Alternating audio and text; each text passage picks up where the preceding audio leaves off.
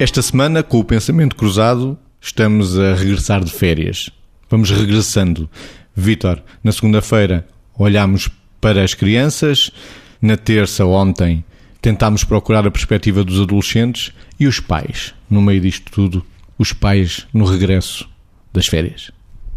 a coisa não fica fácil, não é? Porque os pais, obviamente, também eles uh, vão fazer uma transição uh, entre uh, aquilo que é um momento em que desligaram para um momento em que ligaram,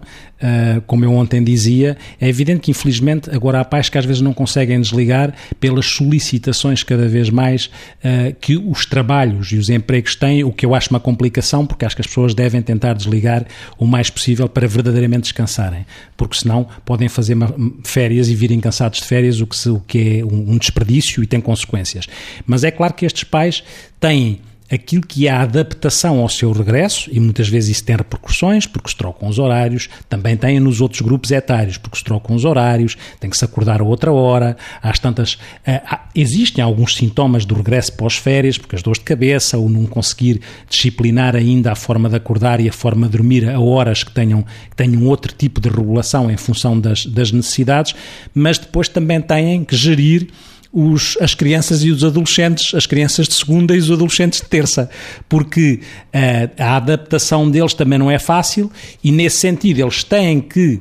adaptar-se eles, mas têm que gerir a sua responsabilidade de pais naquilo que é a instabilidade que pode advir e a dificuldade que pode advir da adaptação dos próprios filhos. E ficam dois, dois desafios, os deles especificamente e aqueles que resultam da responsabilidade que têm pelo facto de serem pais. E é esta dinâmica que muitas vezes faz com que ali nos primeiros dias, apesar de terem vindo de férias, ficam mais cansados do que quando vão de férias o regresso de férias dos pais, Margarida? O regresso de férias dos pais, para além das coisas que o, que o Vítor disse, ainda tem outro aspecto enquanto pais, que é a focagem naquilo que é a preparação do ano letivo, não é só do seu próprio ano, em termos de trabalho, de recomeço de atividades, de religar às responsabilidades profissionais, coordenando com coisas que não se querem perder, sei lá, as idas ao ginásio, aquelas coisas que sabemos que fazem parte da vida de todos, mas também de um adulto, pai ou mãe. Mas depois, a preparação do ano letivo dos filhos. E isto, como sabemos, é uma enorme complicação, porque, ou pode ser, a não ser que as pessoas sejam muitíssimo organizadas, porque temos uh, às vezes as mudanças de estabelecimento de ensino, outras vezes a percepção de tudo o que tem que ser comprado e raramente fica feito antes de férias, porque no fim das férias também muitas vezes, no princípio das férias, aliás, uh, também não há tempo para fazer essas coisas e, portanto, há ali como que no arranque do ano uma multiplicidade de tarefas acrescidas que pode realmente cansar suplementarmente, ou seja, cansar ainda mais.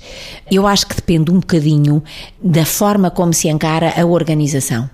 porque a dinâmica familiar uh, não tem que ser desestruturante por ser muito ocupada.